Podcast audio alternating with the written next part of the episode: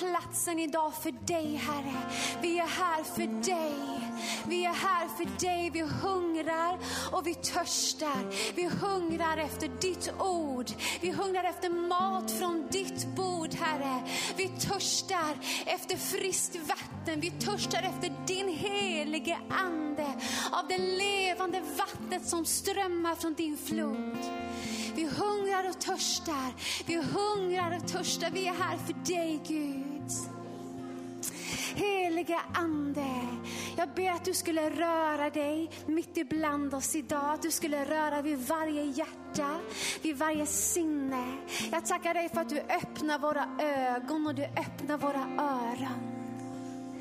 Helige Ande, jag tackar dig för att du vet vad varje individ i det här rummet behöver.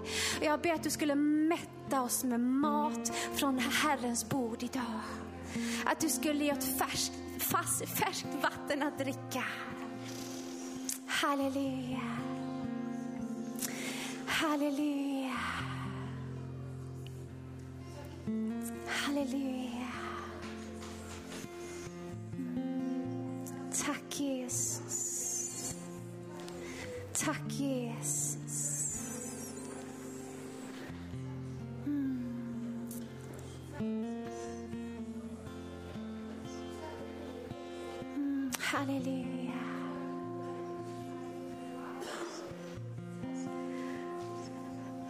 Halleluja. Mm.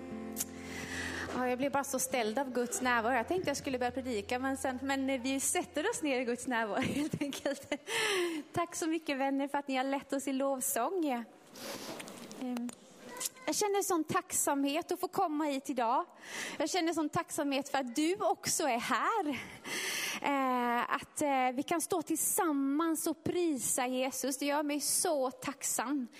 Eh, jag har inte varit på, på två söndagar liksom, och så kommer man hit och känner bara, ah, just det, vad härligt det är att samlas tillsammans och prisa Jesus.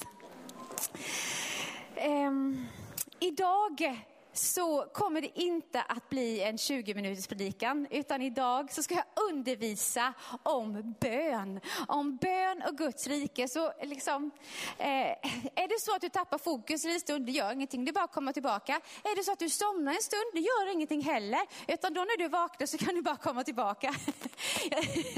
eh, liksom, vi, vi ska ta en liten stund i Guds ord nu. Och jag hoppas och tror att du kommer bli utrustad för den böneperiod period som ligger framför. Precis som Jörgen sa, så eh, mellan jul och påsken så är det bön och fasta. Eh, och det är den perioden vi kommer gå in i nu. Och då vill jag skicka med dig ett utrustande ord om bön. Eh, och just kopplat till Guds rike. Ehm, jag tror att vi som Guds folk behöver bli mer medvetna om Guds rike om hur Guds rike fungerar, eh, vad det innebär att vara medborgare i Guds rike. Eh, och det står väldigt mycket mer om Guds rike än om församlingen i, det här, i den här boken. Eh, och det säger ju någonting. Det säger någonting om vilken vikt Gud lägger vid Guds rike. Precis som Jörgen sa här förut, det står ju först på min lista här, så står det så här, sök först Guds rike och hans rättfärdighet. Det innebär att Guds rike sätter prioriteringarna för ditt och mitt liv. Vad är det som är viktigt i livet?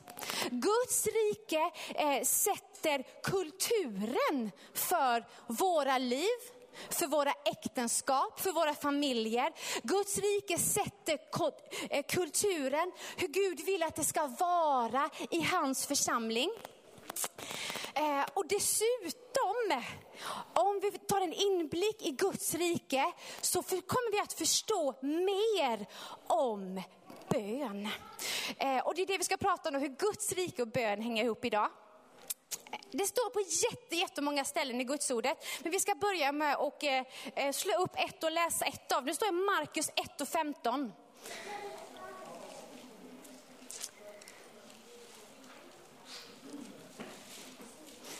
I Markus 1 och 15, men nu är jag i Matteus, jag kollar iPaden istället och jag snurrar till det. I Matteus 1 och 15 står det så här, han sa, och det är Jesus då, tiden är fullbordad och Guds rike är nu här. Omvänd er och tro evangelium. Evangelierna är strösslade med dessa, uttrycket, dessa uttryck. Guds rike är här, himmelriket är här. Och man kan se då eh, att Guds rike och kung Jesus är sammankopplade. Det är samma grej. För när Jesus kom till jorden, då kom också Guds rike hit. Ja men kolla, där står det ju. Eh, i och med att Jesus kom så kom även Guds rike hit. Och man kan se i, i Guds ordet att Guds rike verkar inte alls fungera på samma sätt som den här världens rike. Utan det är liksom ett upp och ner eller tvärtom-rike. Där det står så här att den, den första ska bli den sista. Den som vill vara den andras eh, ledare ska vara tjänare. Det står att den som, eh, eh, en driver tusen på flykten, två driver tiotusen på flykten. Det är inte matte som är logiskt, men det är så matte fungerar i Guds rike. Eh, och eh, vi känner ju till det hur det är så, vi behöver ändra vårt sätt att tänka. Vi behöver eh, tänka på hur funkar Guds rike? Hur vill Gud att jag ska leva mitt liv? Det står så här, att den som inte blir som ett barn kan inte komma in i Guds rike. Det säger ju någonting om attityden, värderingarna vi behöver ha i våra liv. När Jesus kom till jorden så kom Guds rike hit. Och när han kom så gav han dig och mig ett uppdrag eh, att vi ska utbreda Guds rike här på jorden. Vi känner till den eh, från eh, ja, missionsbefallningen. Så vi ska gå ut och predika evangelium för hela skapelsen. Förkunna att Guds rike är här. Ni ska bota de sjuka, ni ska driva ut onda andar, ni ska döpa människor, ni ska resa upp eh, döda människor tillbaka till livet. Det känner vi igen. Eller hur? Ja. Men bönen är också ett sätt som vi utbreder Guds rike. Vi ska kika på Matteus 6 och 9. Då står det så här. Ehm, nu har jag ju Matteus, jag kan slå upp det här.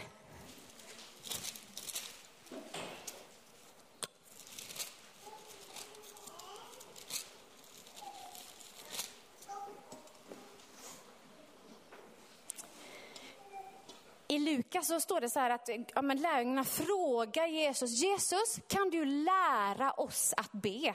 Och då svarar han så här, så ska ni be, Fader vår som är i himmelen, helgat blive ditt namn. Kommer ditt rike, ske din vilja på jorden, liksom den sker i himmelen. Ge oss idag vårt bröd för dagen och förlåt oss våra skulder, så som också vi förlåter dem som står i skuld till oss. Och för oss inte in i frestelse, utan fräls oss från den onde. Vad är det som står först i den här bönen? Eh, Fader, helgat blive ditt namn. Sen står det, kommer ditt rike. Ske din vilja så som i himmelen så och på jorden. Det står liksom eh, ganska högt upp på listan, det är så vi börjar vår bön. Det, man kan nästan tänka att oj, det kanske är en av grundfunktionerna med bön. Att Guds rike ska vara så som det är där han är, så ska det också vara här. Nu går vi till första Mosebok 1 och 27 så kan vi se ännu tydligare våran roll i detta. Vi vet ju vad detta kapitlet handlar om, eller hur? Det är första kapitlet, här är allting precis blivit skapat och Gud ger, eh, han talar till människan, det här är vad jag vill att ni ska eh, göra. Då står det så här, och Gud skapade människan till sin avbild. Till Guds avbild skapade han henne. Till man och kvinna skapade han dem. Gud välsignade dem och sa till dem, var fruktsamma, förök, förök er och uppfyll jorden. Lägg den under er och råd över den.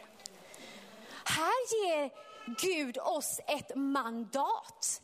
Jag vill att ni ska råda över den här jorden, över det skapade. Han vill, det gäller lika mycket eh, då som nu, kanske ännu mer nu. För han har sagt så här, jag vill att min härlighet ska komma över hela jorden, så som vatten uppfyller hav tack. eh, och det är då han sagt så här, jag vill att ni ska vara med i det, att min härlighet ska utbredas över jorden. Jag vill att ni ska utbreda riket så jag kan komma tillbaka som kung och inta min plats mitt ibland mitt folk.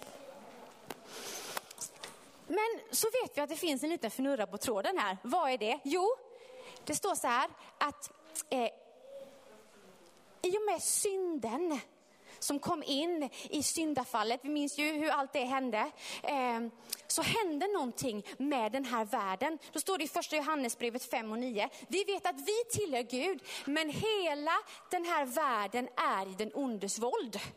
Jag tänkte så här, hur blir det nu då? Vi ska råda över jorden, vi ska utbreda Guds rike, men hela jorden är i den ondes våld. Det är det här där striden ligger i bön. Det, det, striden, du strider inte mot någon. Ja, just det, här. Tack. Hela jorden är i den ondes våld. Ibland kan vi tänka, var ligger striden? Ja, men nu ska jag strida, för vi, vi läste i Bibeln så att ja, men du är kallad till att vara en soldat. Ta på dig din vapenrustning. Vi känner till de orden så vi fattar bara att okej, okay, det är en strid. Men ibland kan vi glömma bort var striden ligger. Striden är inte att du strider med Gud och med bönesvar.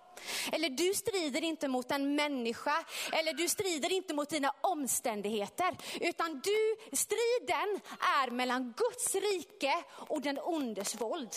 Och här har Gud gett dig och mig ett mandat. Du ska be för att utbreda riket. För att den ondes våld över denna jorden ska bli mindre och mindre så att jag kan komma tillbaka som kung. Och vi ska förkunna ut för hela skapelsen att Gud är här. Guds rike är nu här, himmelriket är nu här.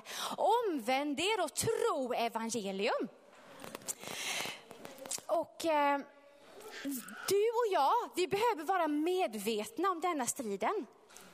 Eh, och förstå hur vi ska be in i den.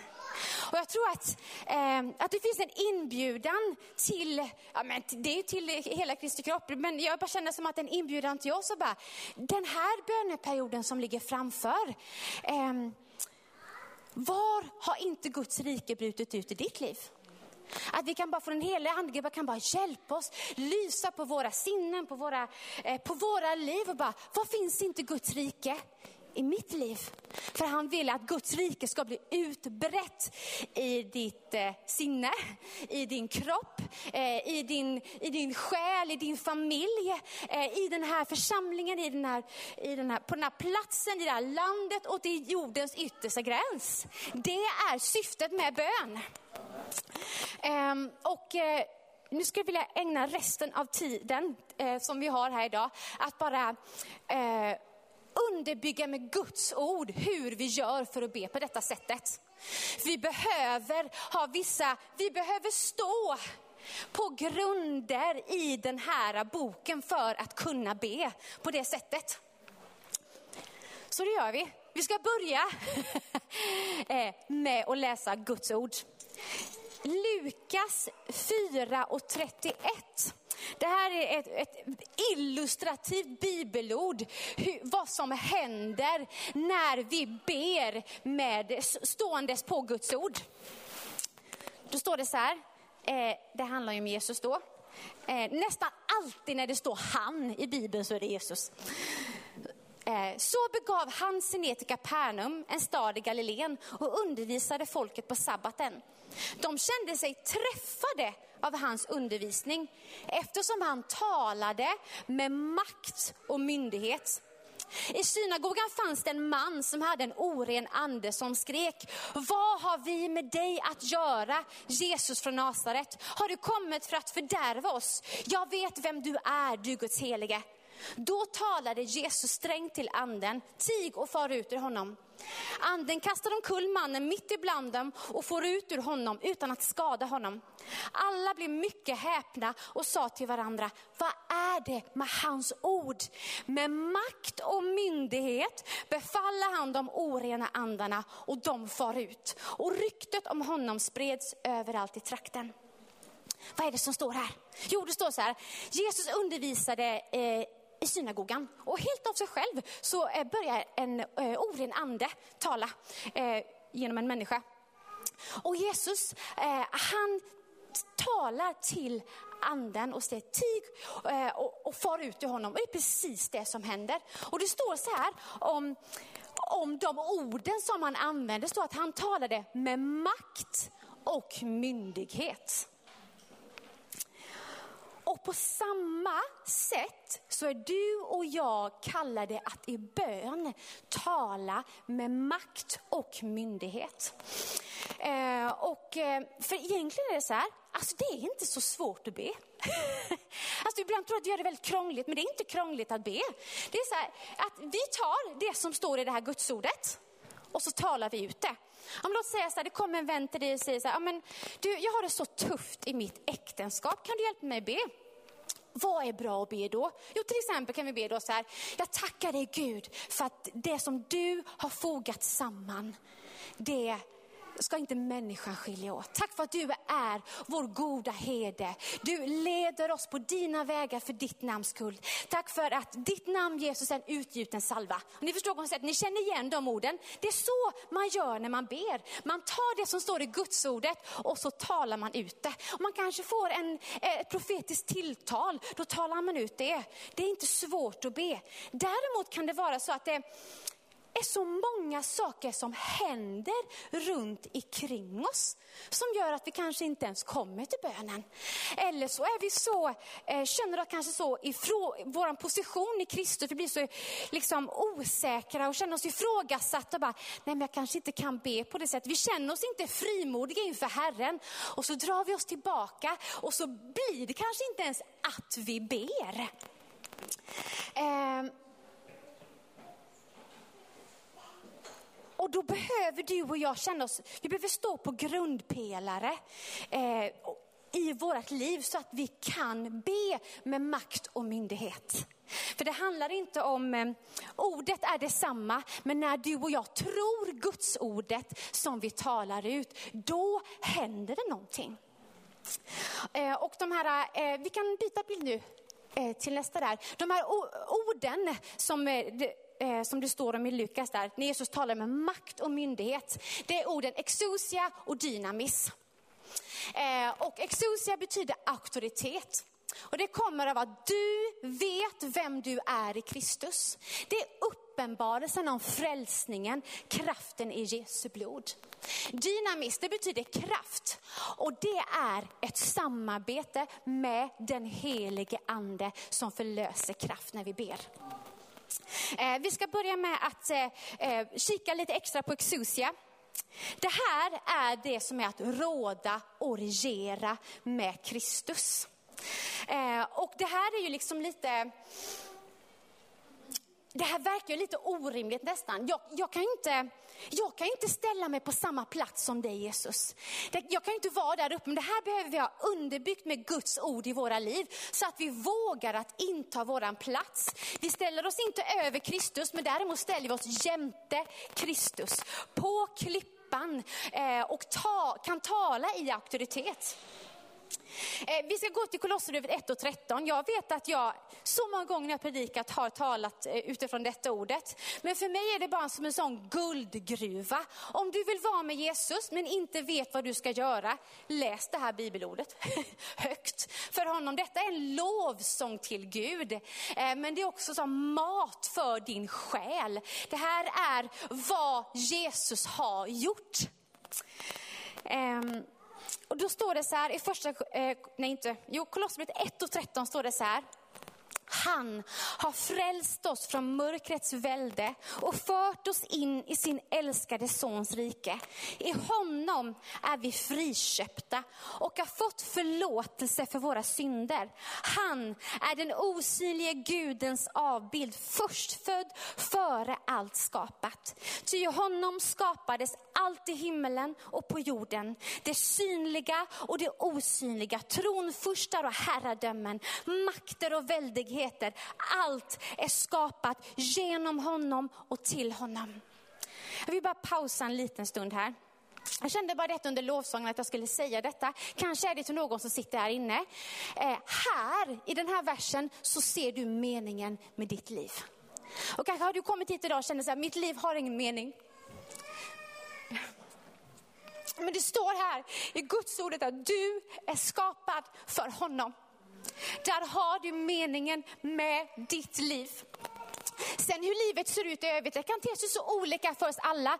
Din mening ligger inte i vilket arbete du har eller hur väl ordnat ditt liv är, om du är gift eller inte, om du har barn eller inte. Där ligger inte din mening. Din mening ligger i honom. Och du, din plats, ditt, ditt hemma liksom. Du kanske känner, jag har inget hem. Ditt hemma är hans närvaro.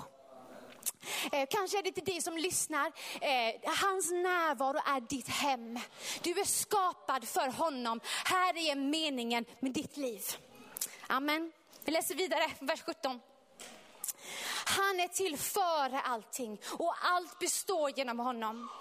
Han är huvudet för sin kropp, församlingen. Han är begynnelsen, den förstfödde från de döda för att han i allt skulle vara den främste. Ty Gud beslöt att låta hela fullheten bo i honom och genom honom försona allt med sig sedan han har skapat frid i kraft av blodet på hans kors. Frid genom honom både på jorden och, på him eh, och i himmelen. Här står det svart på vitt att du har bytt rike innan Kristus så var du i den, i den ondes rike. Men när du bekände Jesus som Herre och blev frälst, då bytte du rike. Helt och fullt ut. Jag står här nu. Nu står jag här. Finns det någonting av mig kvar där? Nej, det gör inte det. Hälften av mig är inte kvar, inte ens en tredjedel, inte ens en hundradel av mig är kvar där. Jag har bytt rike och samma sak gäller för dig. Du har fullkomligt bytt rike. Ingenting av den ondes välde är kvar över ditt liv, utan du är i hans rike. Du är friköpt. Den skuld du hade, den är fullkomligt borta. Du har blivit en helt ny skapelse i honom. Du var förut en slav till din synd och till dina begär. Så är det inte längre. För du är en ny skapelse. Du är inte styrd av dina begär längre, utan du är ledd av den helige ande. Inte nog med att vi har fått ett helt nytt liv, för här blir det också tydligt vilken plats vi har hos honom. Du, är ett, eh, du har bytt rike men du har också fått en helt ny plats och en position. Och det är den positionen vi står i när vi ber. Då står det så här eh, i Efesierbrevet 1 och 20.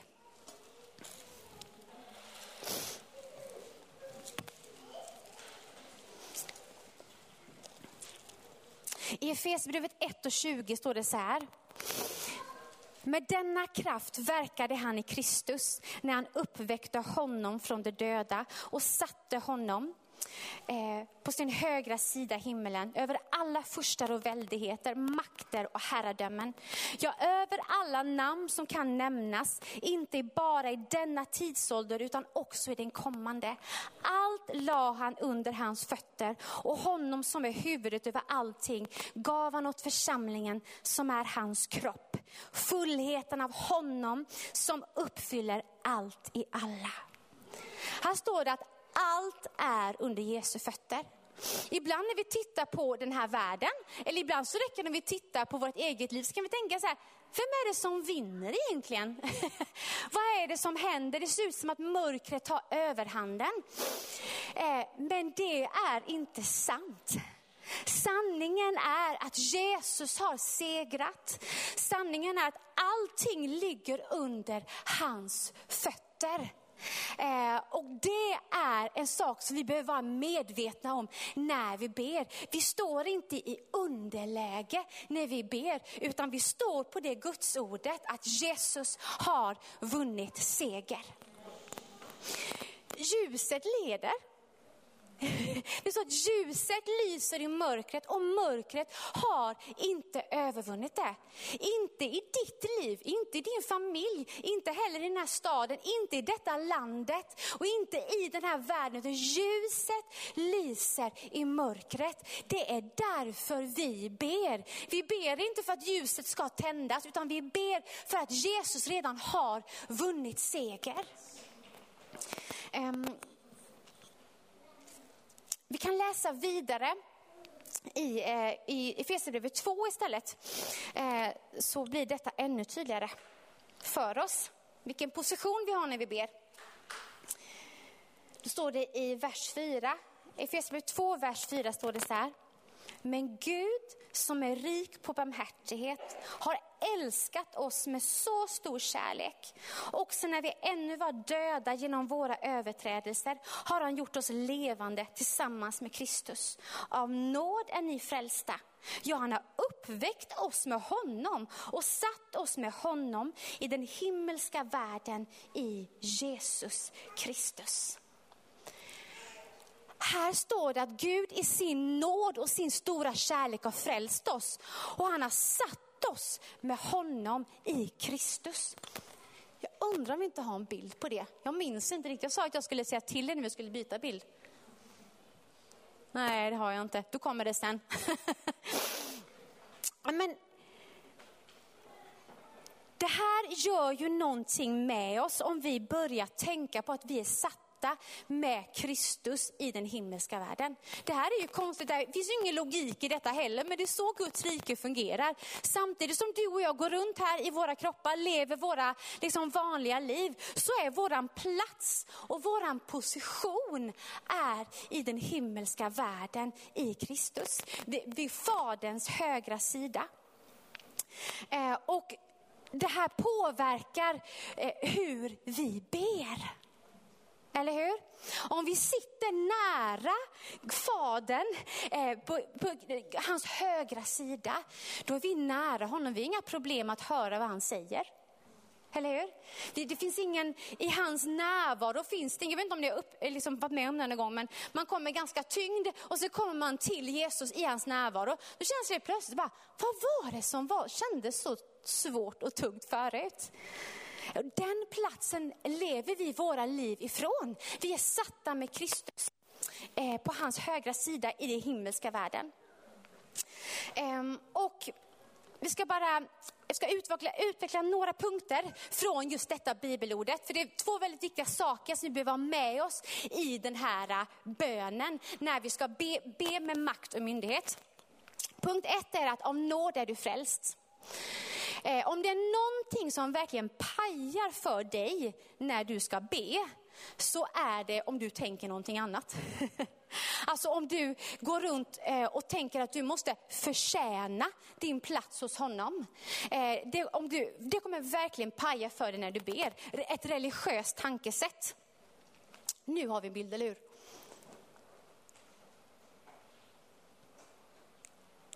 Yes. Man kan säga så här, att ett religiöst tankesätt blir som ett par glasögon som präglar hur vi ser våra liv, hur vi ser på oss själva, hur vi ser på andra, eh, hur vi ser på Jesus, hur vi ser på vår relation. När du ska be så kan inte du komma till Gud och säga, tänka så här, men oj, jag har inte, nu har jag inte liksom läst Bibeln på två veckor. Nu kan jag nog inte be, för nu förtjänar inte jag en plats hos honom. Eller eh, ännu eh, li, lika illa är ju det här, men nu har jag faktiskt läst min bibel varje dag i tre veckor. Och nu när jag kommer och ska be, då kommer jag få svar på mina böner. Båda de två är paja för dig lika mycket. Vi behöver göra oss av med det tankesättet när vi ska be. Du är frälst av nåd. Den platsen du har fått hos Kristus, det är av nåd. Och när du kommer till honom är du alltid välkommen. Du är alltid välkommen. Det står i brevbrevet, står det så här att eh, den som söker Gud och nalkas honom måste tro att han belönar den som söker honom. Att du måste tro att du är välkommen, att du är älskad. Eh, annars kommer du lägga fälleben på dig själv när du ska be. Eh, jag ska bara läsa ett ord tillsammans med dig för att befästa detta ytterligare. Paulus han skräder inte sina ord. I Filipperbrevet 3 så står det så här. Filipperbrevet 3 och 7.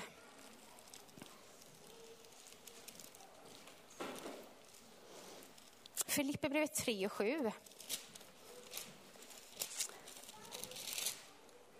Så står det så här. Men allt det som var en vinst för mig räknar nu som förlust för Kristus. Det är alla dina egna gärningar. Allting som du, du tycker att du har gjort bra, det ska du räkna som en förlust. Jag räknar allt som en förlust därför att jag har funnit det som är långt mera värt. Kunskapen om Kristus Jesus min Herre. För hans skull har jag förlorat allt och räknar det som avskräde. Avskräde är avföring. Så, så såg Paulus på det livet han hade innan Kristus. Allt det som han själv hade gjort för att förtjäna, det var ett avskräde för honom. Jag räknar det som avskräde för att jag ska vinna Kristus och bli funnen i honom. Inte med min egen rättfärdighet, den som kommer av lagen, utan med den som kommer genom tro på Kristus, rättfärdigheten från Gud genom tro. Jag lämnar allt för att finna Kristus. Låt det få eh, verkligen prägla det här, eh, den tiden som ligger framför. Heligande, lys i mitt sinne. Har jag några religiösa tankar kvar här inne så vill jag bli av med dem den här böneperioden. Jag vill inte ha med det att göra för jag är frälst av nåd. Inte på grund av det jag själv har gjort utan på grund av det som han har gjort. Eh, det är också väldigt skönt, eh, för att eh, då beror det inte på dagsformen. Det beror inte på hur helig du känner dig eller hur nära du känner dig Gud, utan du är alltid välkommen. Ehm. Punkt två då. Du är satt, ja, det här har jag redan berört lite, men du är satt med Jesus i den himmelska världen. Vi ska läsa ett, eh, jag läser för dig från Kolosserbrevet 3 och 2. Då står det så här, tänk på det som är där ovan. Inte på det som är på jorden. Ty ni har dött och ert liv är dolt med Kristus i Gud. Ditt verkliga liv är med honom. Det är sanningen om ditt liv. Det är sanningen om ditt liv. Eh, och eh, ja, vad gör det här tankesättet med oss? Det liksom sätter ju livet i perspektiv. Eh, inte förminskar vår, vår, den verklighet vi lever i, men det sätter det i perspektiv. Vem är det som är Herre i mitt liv? Det är Jesus. Det är inte mina omständigheter, även att de kan vara här uppe, så är det fortfarande inte mina omständigheter som är min Herre, utan det är han är Herre. Och jag är satt med honom i den himmelska världen. Det här gör också någonting med det sättet vi ber. Det blir en stadig grund för oss att stå på.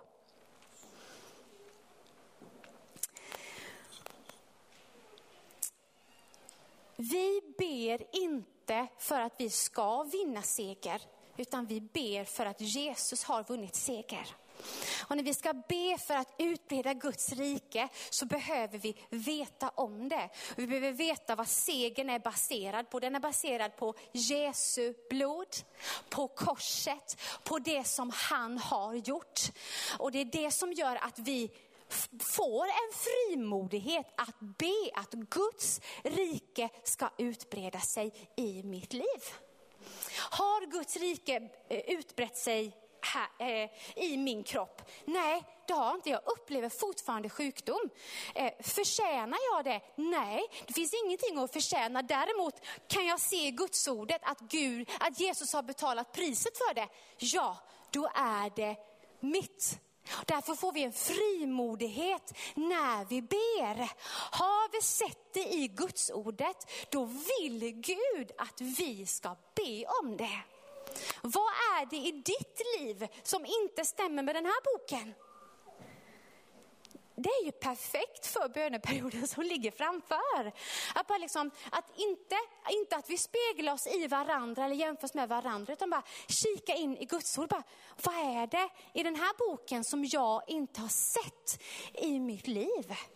Gud, låt ditt rike utbreda sig här och nu. Jag vill leva i den seger som du har betalat priset för Jesus. Vi ska läsa ett ord till från Johannes 16. För det här då med vår plats i, i Jesus, det är ju det här exousia. Det är den auktoritet vi har fått. Eh, och vi bara be, liksom befästa det ännu mer, att det handlar om honom. Om hans verk, om hans rättfärdighet. Det står i Johannes 16, vers 23.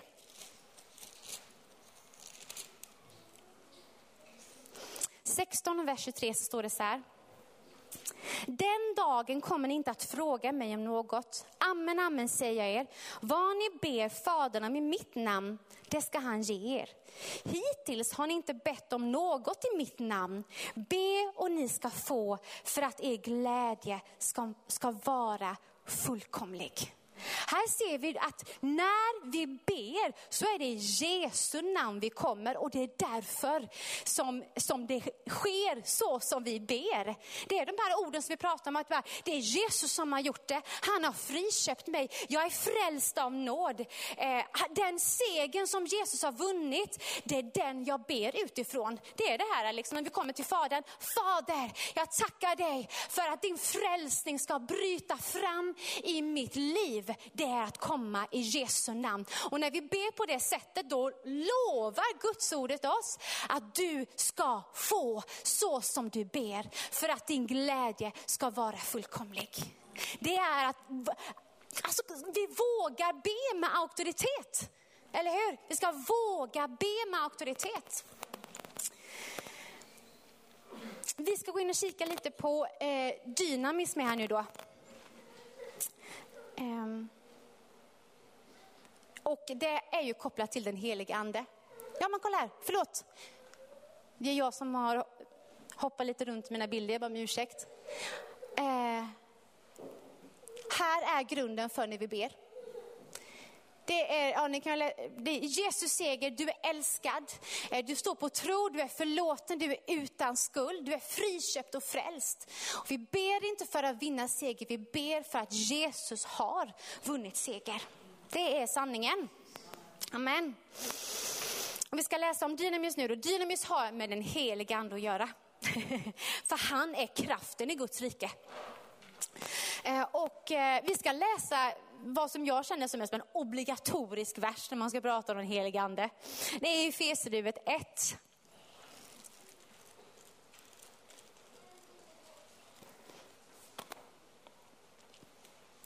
Och vers 18.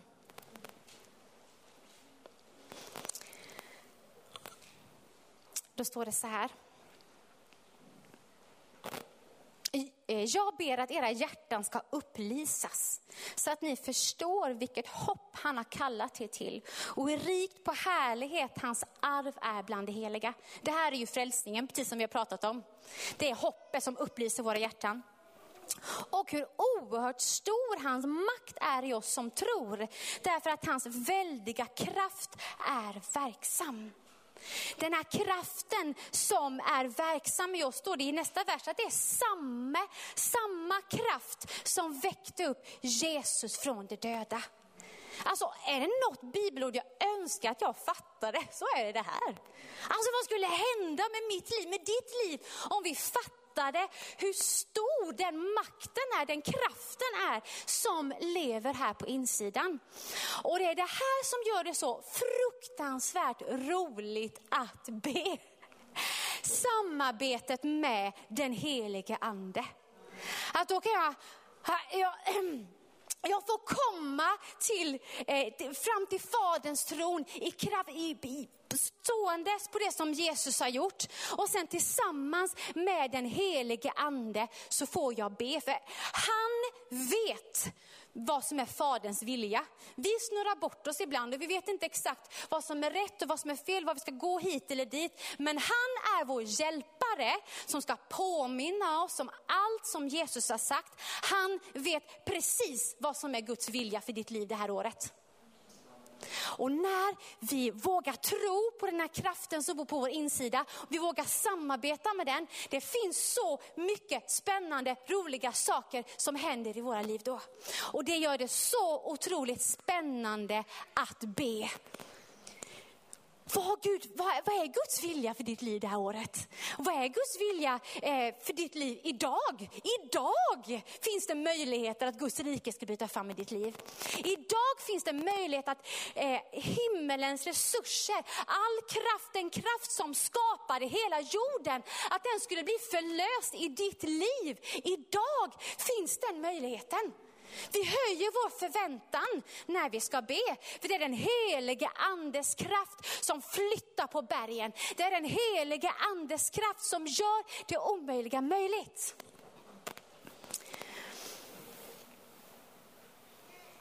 I första Korinthierbrevet 6 står det så här, vet ni inte att er kropp är ett tempel åt den helige ande som bor i er och som ni har fått av Gud, att ni inte tillhör er själva.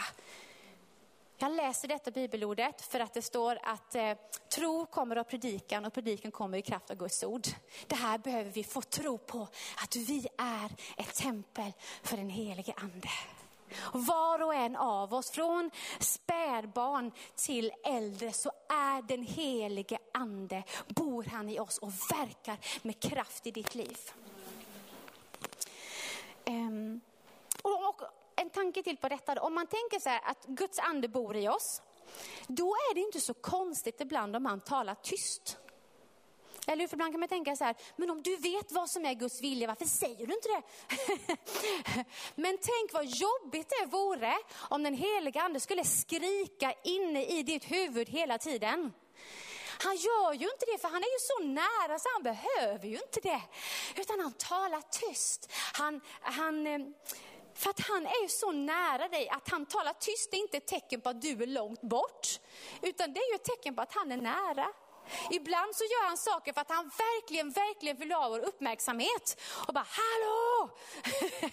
Men dagligen talar han till dig tyst. Och det är för att han är nära dig. Så ta vara på den tysta rösten under den här böneperioden. Eh, för att det är ett tecken på att han är nära dig, inte långt borta. Den helige ande är hjälparen som aldrig lämnar dig.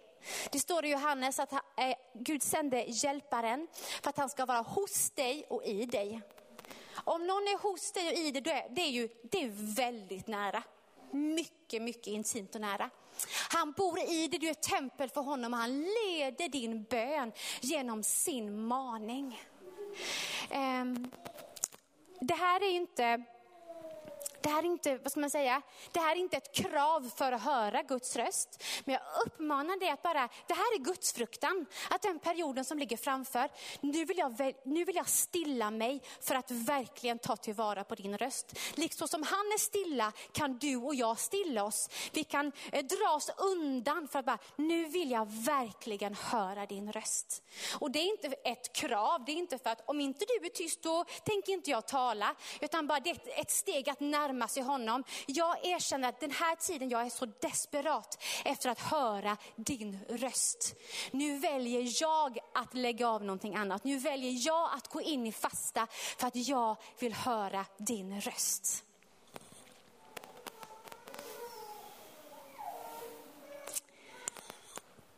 Jag tror att vi har en till bild där, eller hur? För att sammanfatta allt det som vi har sagt idag så är det så här.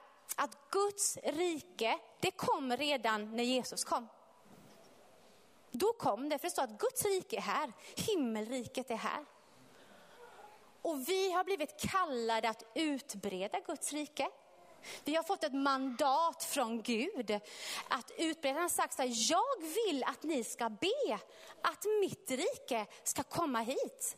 Att min vilja ska ske så som den är fullkomligt utbredd i himlen, ska den också ske här. Det sätter förväntan för vad som är möjligt när vi ber. Och den här auktoriteten som vi kan be med, den kommer från vår identitet i Kristus.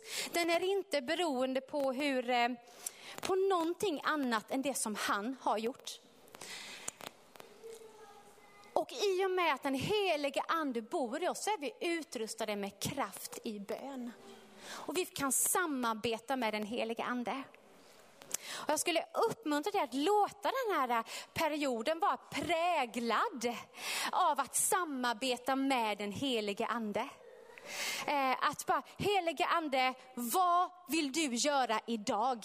Inte så här, nu har jag så bråttom idag.